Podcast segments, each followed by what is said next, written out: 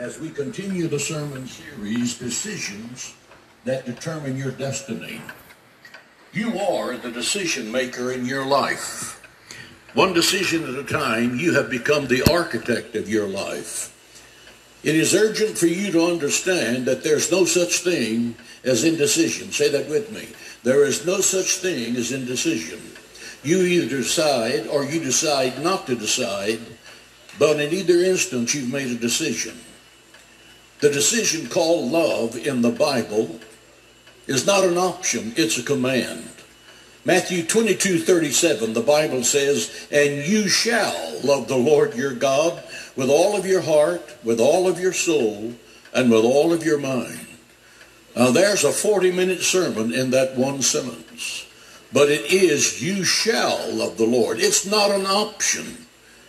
Matthew 19, 19, and you shall love your neighbor as yourself. Who is your neighbor? Your neighbor is someone who has a need that you can meet. It's not necessarily the guy across the street.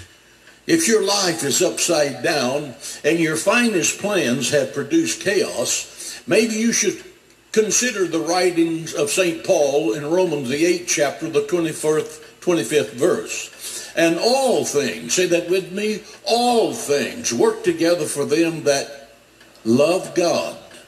We always say, and all things work together. They do. If you love God. If you don't love God, your life is going to be upside down. God will see to it.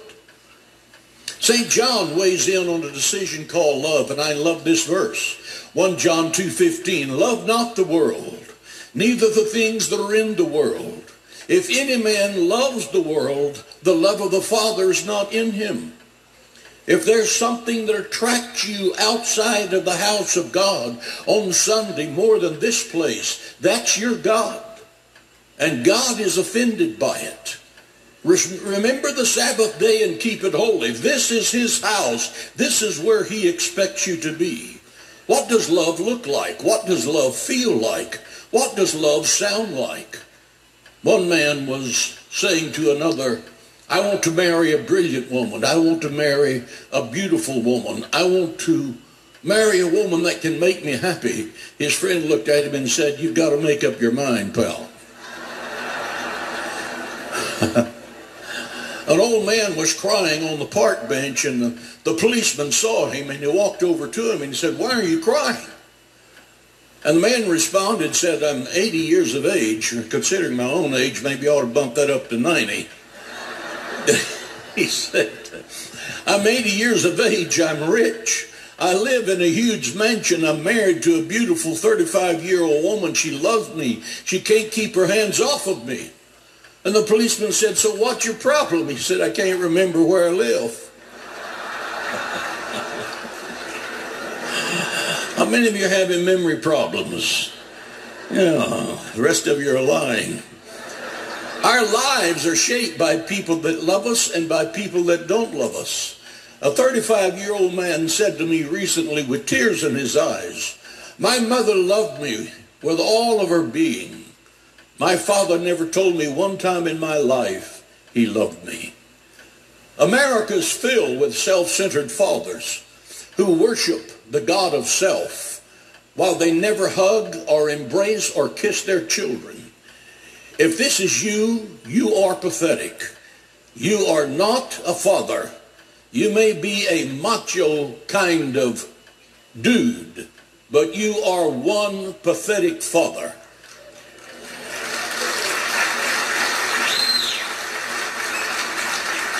Every baby reaching out for its mother's cheeks is reaching for life's greatest treasure, love.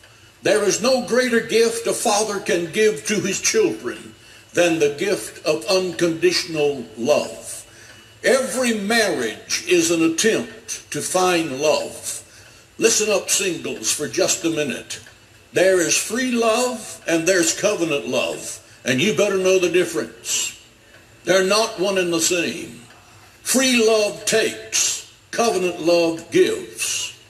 Free love says, let's move in together without the benefit of marriage. Does this describe you? If it's yes, you're living in adultery. Nobody. It's not free love. It's adultery. get married, or move out. And if he's standing beside you right now, take a taxi home.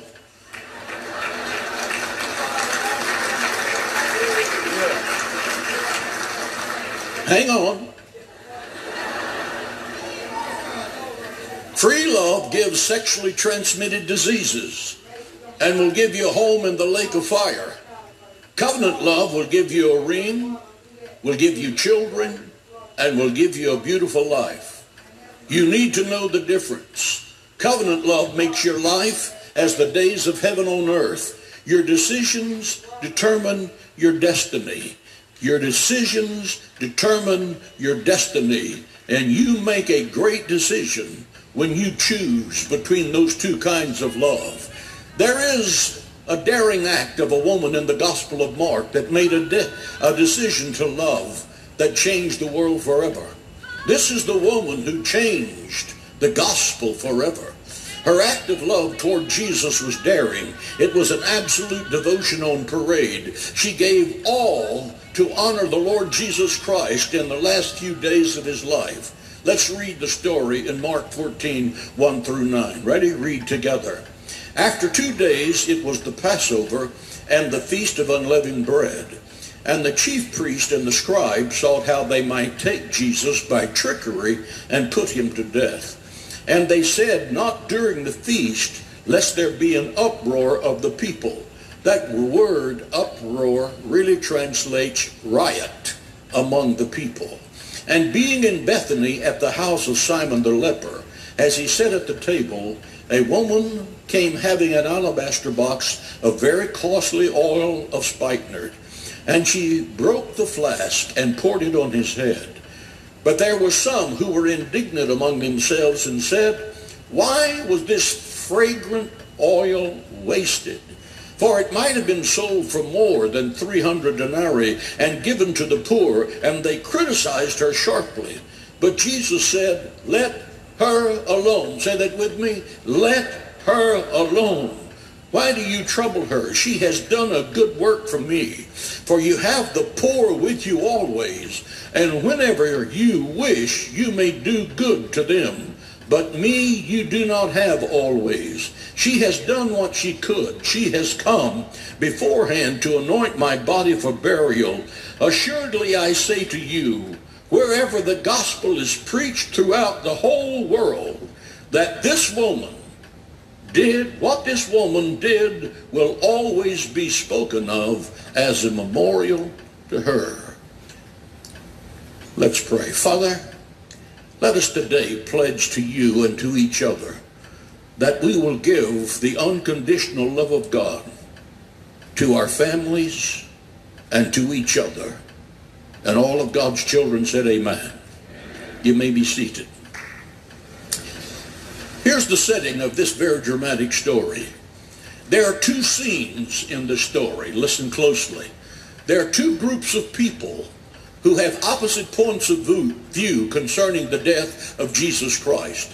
The first is taking place in the home of Simon the leper. He has been healed from leprosy. Leprosy in the Bible was a death sentence. They were very appreciative of what Jesus had done for them, and so they were preparing a Passover meal for the rabbi named Jesus of Nazareth. What Thanksgiving is to Americans, Passover is to the Jewish people, and much, much more. It's a time of celebration. It's a time of singing. Passover is a time of acting out the drama of leaving Egypt for the, for the promised land. Signal fires were lit around the city of Jerusalem. Shofars were blowing. Banners were waving. People poured into Jerusalem from Galilee and from all regions of the nation of Israel to celebrate. More, more than one million people were there. How do you know that? because there, Josephus the historian says there was a sheep count. People sacrificed a lamb at the Passover just as the first Passover. And the count was at least two, 200,000 lambs. If a family of three or four, that means at least a million people were in the city of Jerusalem. It was like a big family reunion as the thousands poured in. They had come to celebrate. they had come to celebrate their deliverance from Egypt's bondage. Freedom is not free. Say that with me. Freedom is not free. Thank God for the freedom that we enjoy as Americans. If we do not use our freedom to defend our freedom, we, go, we will lose our freedom. It's time for the people of the United States of America to stand up and expect the federal government of these United States to protect and preserve the freedoms of the United States.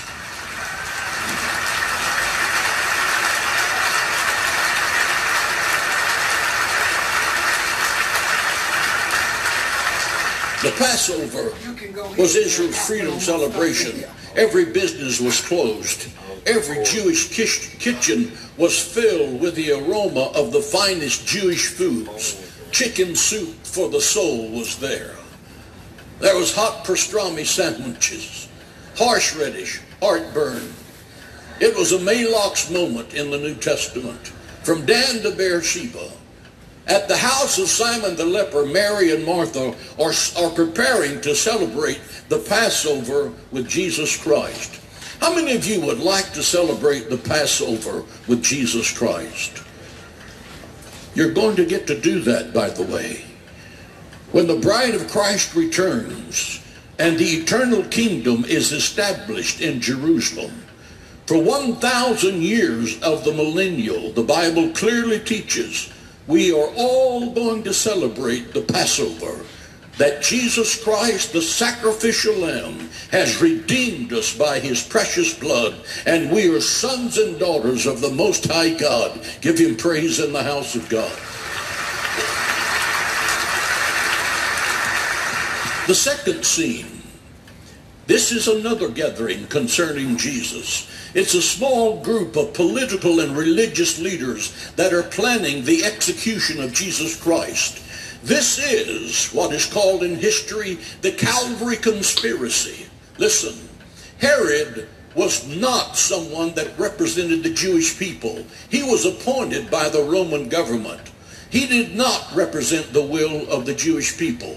He killed the Sanhedrin and he appointed those to the uh, apostate Sanhedrin of people who were willing to bow to the will of Rome. The high priest who was politically appointed, who did the same for Rome and not the Jewish people, was the mastermind of the Calvary conspiracy.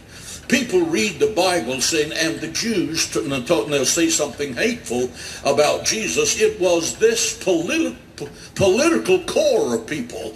The conspiracy of Rome to crucify Christ required deception. The Bible says the chief priests and scribes were seek, seeking a way to seize him by trickery, by deception. Notice that they feared the people. They said, not arrest him during the feast of the Passover, lest there be a riot among the people. Underline that word riot and put it in your brain. Jesus was loved by so many Jewish people that these conspirators feared a riot if they tried to take him. Listen, a riot is a spontaneous public uproar. It's not something that you organize. It's something that happens because the people are incensed in mass. What's the point? The point is that for centuries, the message has been taught that all of the Jews rejected Jesus Christ. That is absolutely wrong. The Pharisees rejected Jesus on the basis of theology. He looked at them and said, prostitutes are going to heaven before you. When you look at a bunch of religious leaders and tell them that, that's really not a way to win friends and influence people. But that's what Jesus said. Rome rejected people. They, Rome was afraid of Jesus. One, he's from Galilee. That was the redneck territory of Israel. It's where all trouble came from. But here was a man who could feed thousands of people with a sack lunch, who could heal the sick and raise the dead. That man could put an army together and sustain them with absolutely nothing. Rome was terrified of this guy. They were conspiring how to kill him. The Christian theology has been for centuries that all of the Jewish people rejected Jesus. That's just wrong.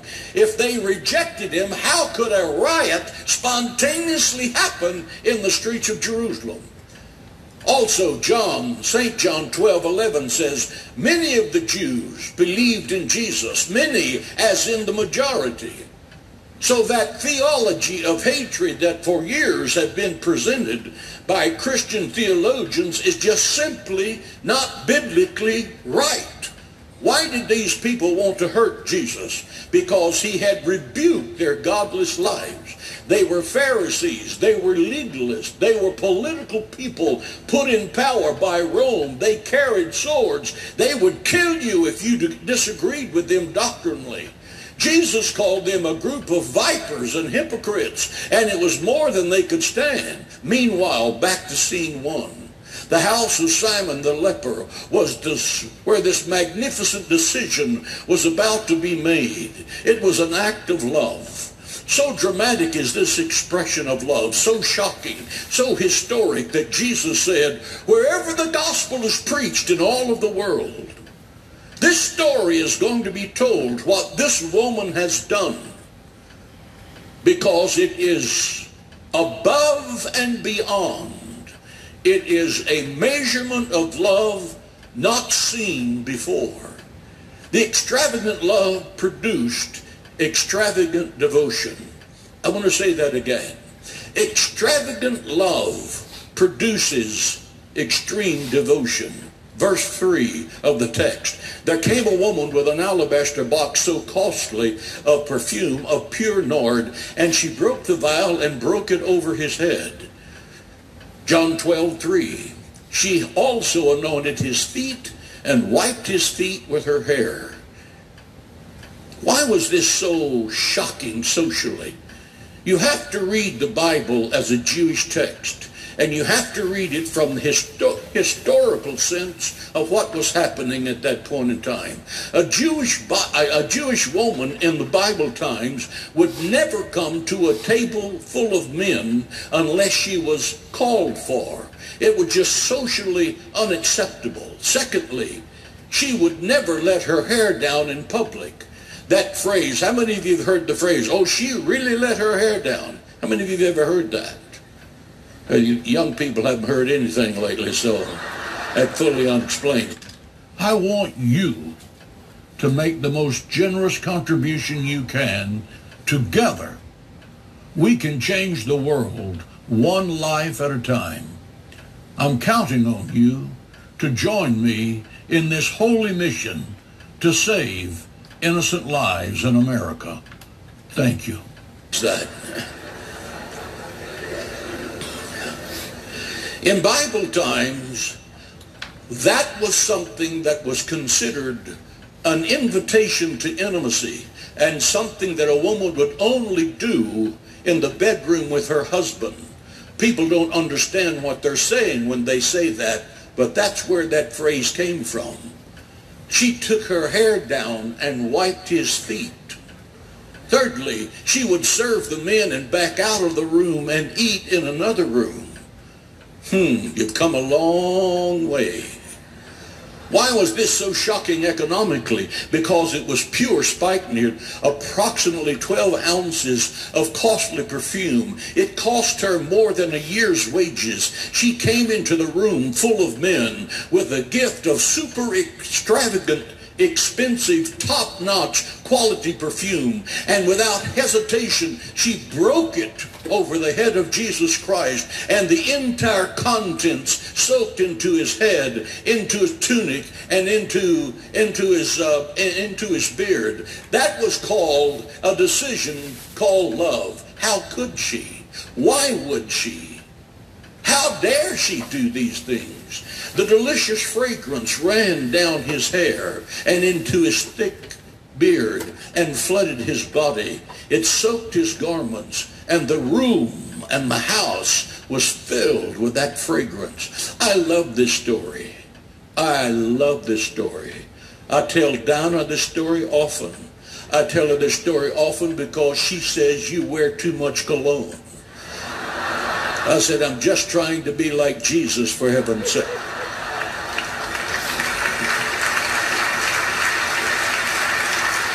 She said, they're just supposed to be a hint. I said, I don't hint at anything. She said, that's a God's truth. Many teach that Jesus was alone the last 48 hours of his life. He was physically alone. However, everywhere that Jesus went the last 48 hours of his life, that powerful fragrance was on his body. It was in his beard. It was in his clothes. When he knelt in the shadows of Gethsemane, where he wept alone, when sweat like drops of blood fell from his face, when his disciples failed him by sleeping, there was that, there was that magnificent aroma that said, somebody made a decision to love you, Jesus. Someone loves you extravagantly. Someone loves you enough to do their very, very best. When he was dragged before Pilate and his men of war, they slapped him. They put a crown of thorns on his head, and his blood ran down his face and in streams onto the cobblestones of Jerusalem. There was that fragrance that was all over his body that said, someone loved you, Jesus, enough to do their very best. Someone made a decision called love. When he stood alone in Pilate's judgment hall and shout, they shouted, crucify him, crucify him. Pilate said, Behold the man. The fragrance was there. When the Roman cat of nine tails ripped the flesh from his back with 39 stripes, the fragrance was there saying someone loved you enough to do their very best. Someone made a decision to love you above and beyond all measurements when the, when the gamblers were at the foot of the cross and they cast lots for his tunic, there was that powerful fragrance that there, uh, in that robe that said, this man was very special.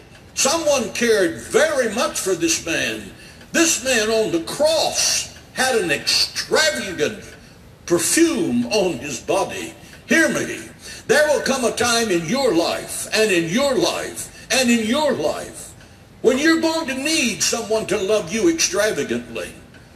It's, there will come a time in your life when you need to make a decision to love, even when they don't deserve that love. To take an alabaster box of precious ointment and pour it over the wounded soul of someone that you know or someone that you love. You need someone to make a decision to love you when your business fails and you've lost all that you've worked for for years and you feel like a total failure. You will want someone to make a decision to love you. You'll want someone to make a decision to love you when you go through a divorce, when you feel rejected, when you feel cast aside when all of your dreams and all of your plans are up in smoke, it'll be a wonderful day when someone will embrace you and say, I love you. When your dearest friends betray you, and believe me, sooner or later it will happen. When your children break your heart, when your wife or your husband says, I want a divorce, when the doctor says you have two months to live,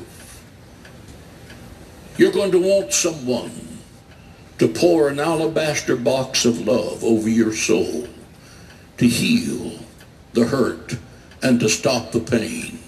When your dreams are shattered by unforeseen crisis, you need someone to put their arm around you, someone to hold you till the pain goes away, to make a decision called love.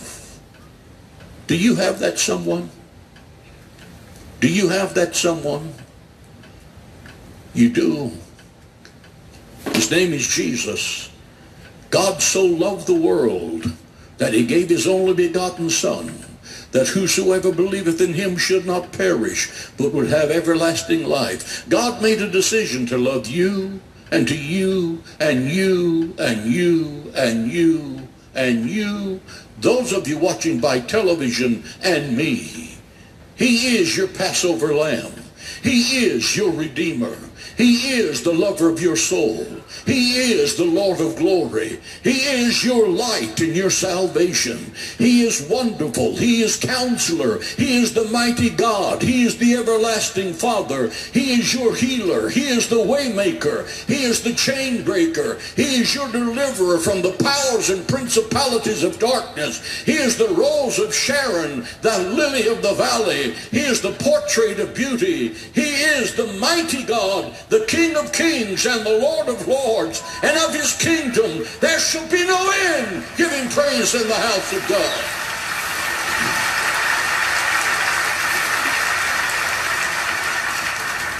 Not everyone in the room liked that expression of love. There's always some sourpuss hanging in the corner that rejects love of any kind. As the ointment has flooded his body, the jealous Judas grieved. He said, you've wasted it. The perfume that you've given could, could have, the money could have been given to the poor. Judas didn't give a hoot about the poor. The magnificence of the moment was marred by the murmuring,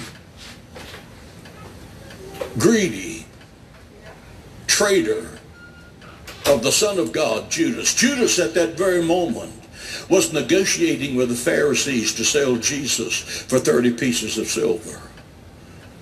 You see the hypocrisy there. That's another sermon for another day. They have no love for God. They have no love for others. But let something be done with quality that brings glory to the name of the Lord. And suddenly they're concerned that the resources are not being well spent. Oh, have I lived with that for so many years. Understand, they have given nothing to take care of the poor, and I believe in taking care of the poor.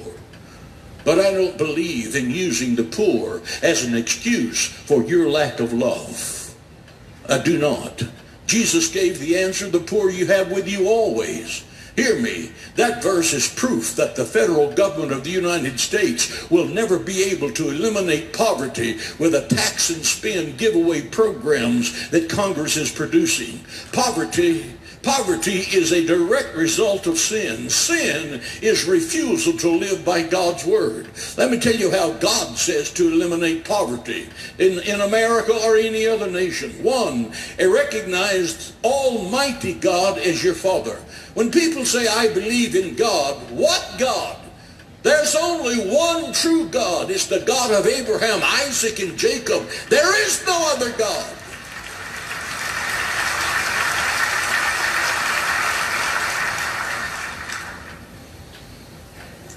Secondly, go to work.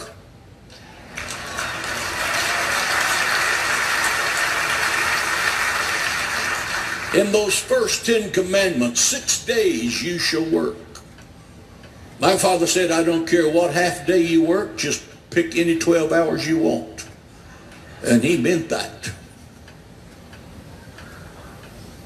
I say that because this week the U.S. Congress refused to recognize that able-bodied welfare recipients do not have to work 20 hours a week. It may be too stressful for them. You know how to get those people out of office? Vote them out.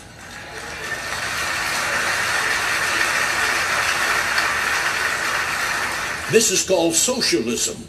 It has never worked and it will never work. Thirdly, a way to prosper is tithe. Give God what belongs to him, and God will give you the riches of heaven. I can tell you that works as a principle.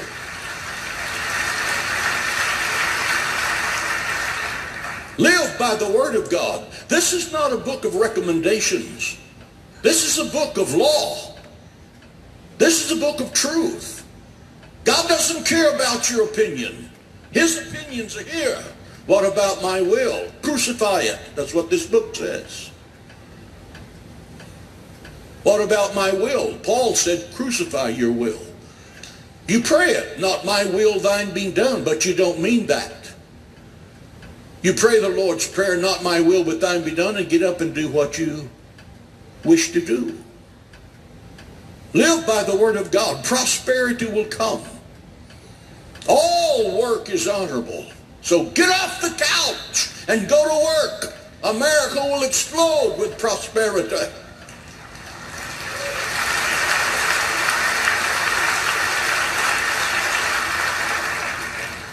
And people have been bringing up to me for weeks now, what about this border thing? I think every nation should have the right to determine who comes in and who stays in.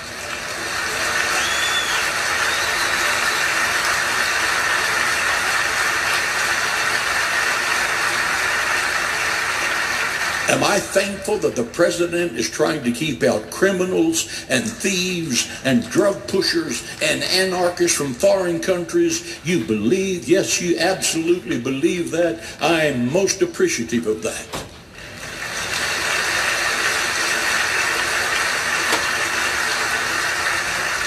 And so people say, so where's the Bible illustration of compassion concerning that. Let me give you a real good one. Jesus has built a place called heaven. It is surrounded by high walls, four walls. No one is allowed to get in there who does not keep the rules in this book.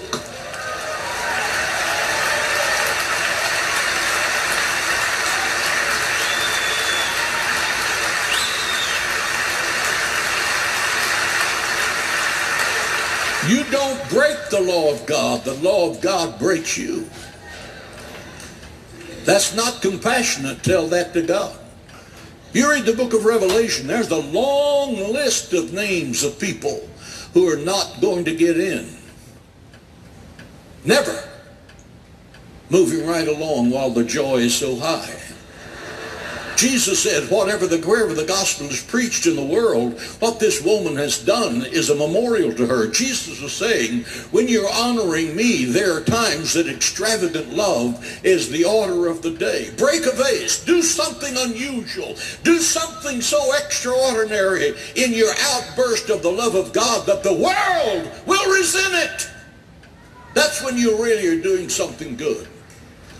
When God told Moses, to build the tabernacle in the wilderness, it was an extravagant love. It was a decision to love. The furniture was covered with gold. Some of it was solid gold. The tent was five layers of royal colors. The post that held the sockets were sockets of silver. When God told Solomon to build the temple, he said, I want you to build something that the world will talk about forever. One of the most, one of the great wonders of the world was Solomon's temple. It was breathtaking. It was beautiful. It would cost billions of dollars to rebuild it today. Have you read about the New Jerusalem in heaven? It's not being built by the lowest bidder, by the way. God, the master architect of the ages, has made a decision to break a vase, to do something that is extravagantly lovable for each and every one of you. He is preparing a city where the streets are purest gold. He is designing right now a custom mansion made just for you. He's having a city where you wear robes and crowns and have eternal life, where the lame leap with glory, where there's no one sick, where there has never been a tear tear that falls from the eye of a believer where the word goodbye has never been spoken. We're going to that place.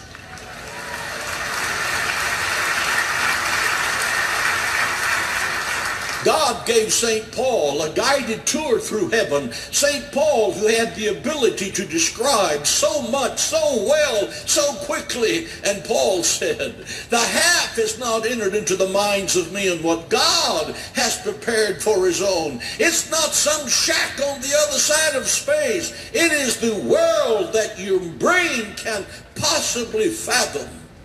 It's where the dumb speak, the deaf hear, there are no hospitals. There's no sickness. There's no sorrow. There's no parting. Why? Because God's extravagant love has been poured over every life here that will receive Jesus Christ. If you don't know Jesus, you're not really living.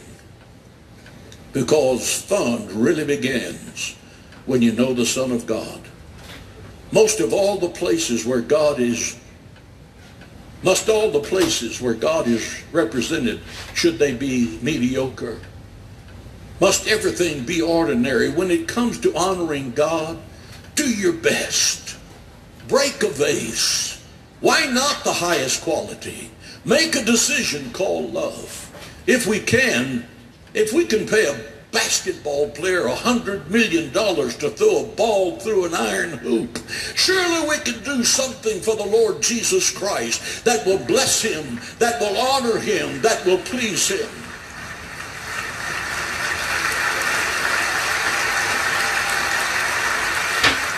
There's an old expression in the theater world called break a leg. It means go out on stage and knock the lights out. I have a new one for Christians. It's called break a vase. Make a decision called love. When is the last time you did something that was so extravagant, so absolutely breathtaking, an act of love for your wife? When is the last time you did that, husband?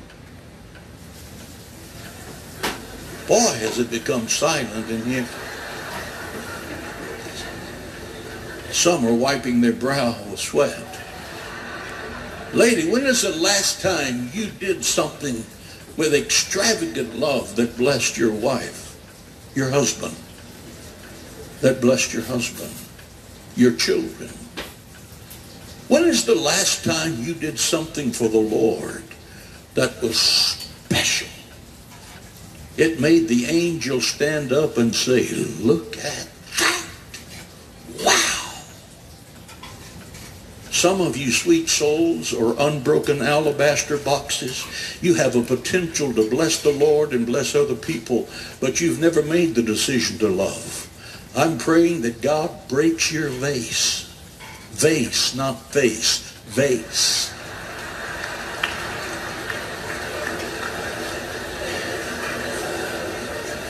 The Holy Spirit gets hold of your well-structured, proper life and just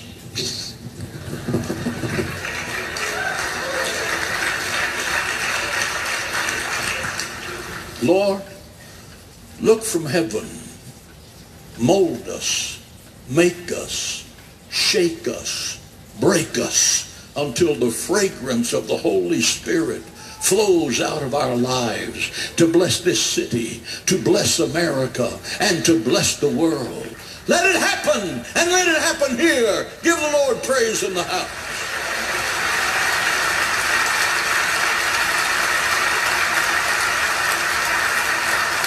You haven't lived until you've made a decision called love.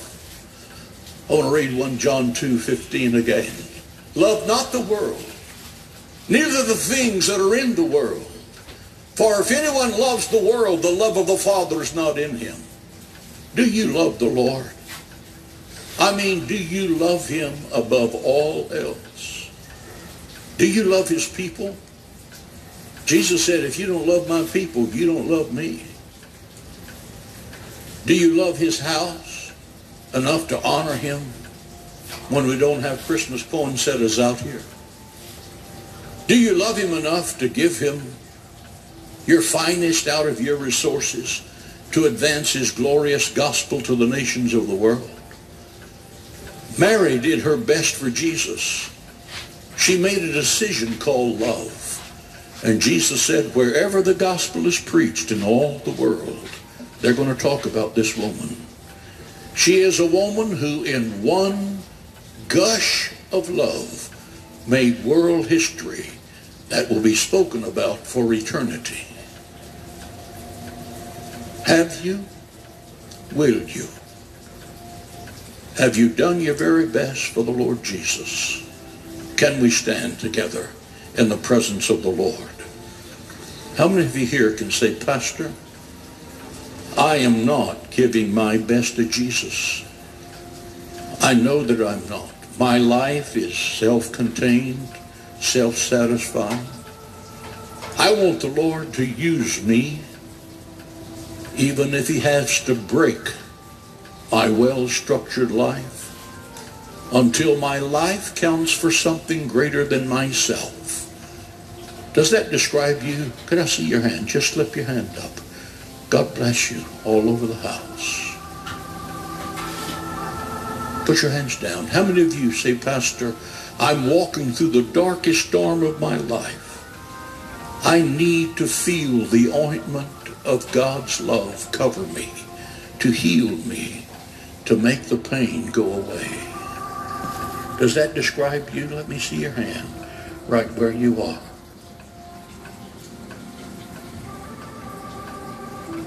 I want you to pray this prayer with me. Those of you who are watching by television, join us in this prayer.